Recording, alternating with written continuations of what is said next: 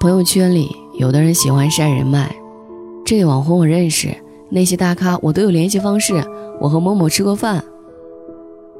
究其原因，是因为工作上的关系结识了一些大咖。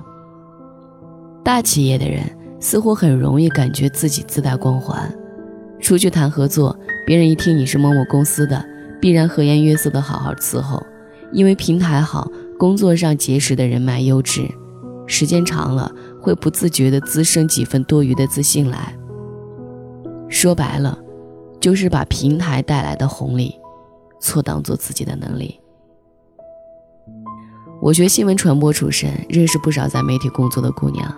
有的人跑采访，动辄采访那些创始人啊、CEO 啊、副总裁啊，这些是必然要发朋友圈的，往往还带着几句类似于收获满满的感悟。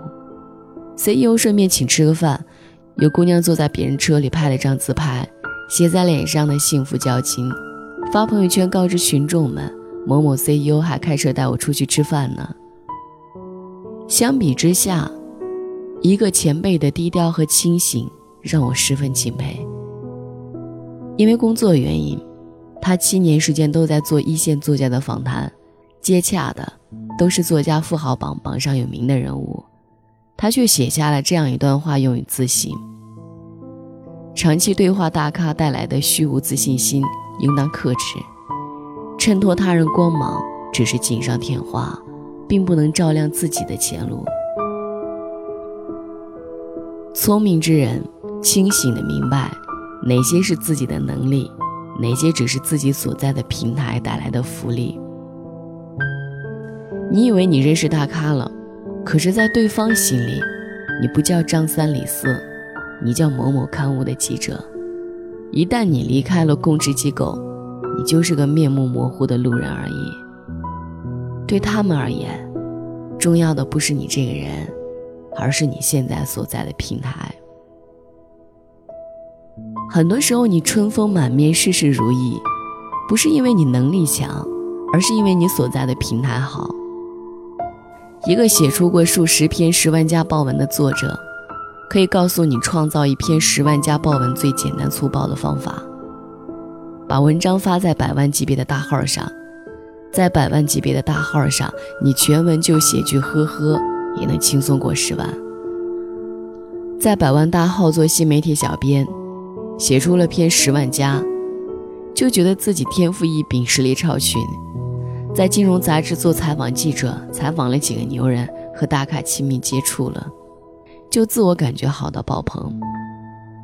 在公关公司工作，手上握着一张 Excel 表格的网红资源，就觉得自己手握高端人脉了。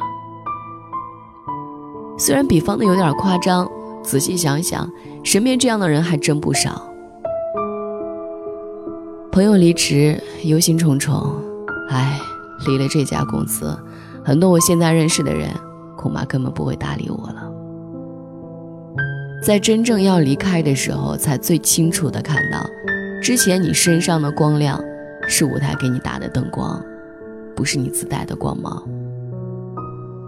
也有人是欢欢喜喜离职的，手上带着大量资源，兴高采烈的奔向比原来公司多开了六 k 到七 k 的工资，结果三个月内被拿走原来公司的人脉。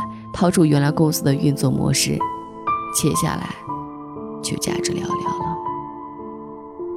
还有人从原来公司跳出来创业，这才发现，之前轻易拿到的客户，现在需要努力争取；之前无需费力维持的关系，如今需要如履薄冰的维护。这才明白过来，原来真正牛的是平台，而不是你。之前在网上看到一段短文，是讲电视剧《乔家大院》里的孙茂才。原先穷酸落魄，沦为乞丐，后投奔乔家，为乔家的生意立下汗马功劳，享有功臣地位。孙茂才自负地以为乔家的生意蒸蒸日上，他居功至伟。后来，他因为私欲被赶出了乔家。孙茂才想投奔对手钱家。钱家对孙茂才说了这样一句话：“不是你成就了乔家的生意，而是乔家的生意成就了你。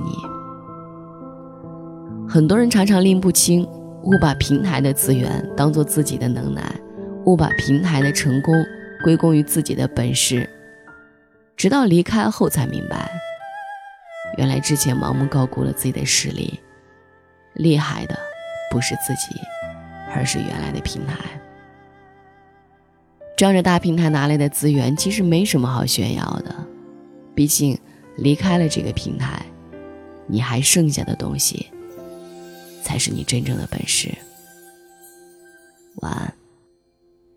我已经已经把我伤口化作玫瑰，我的泪水已经变成雨水，早已轮回。我已经已经把。对白留成了永远，忘了天色究竟是黑是灰。分手伤了谁？谁把它变美？我的眼泪写成了诗，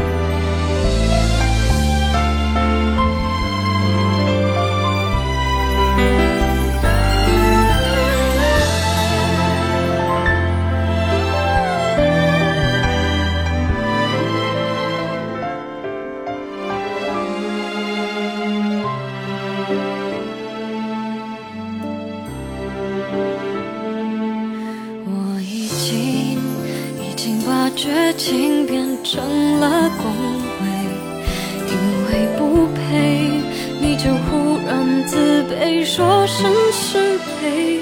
我已经已经把沉默变成了忏悔，无路可退，只能无言以对。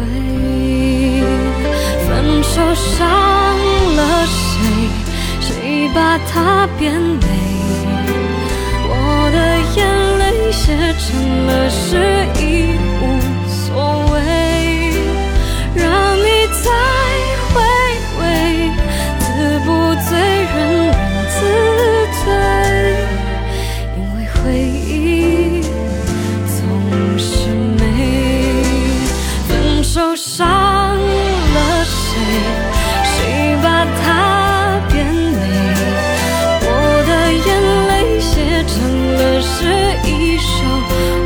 所谓让你在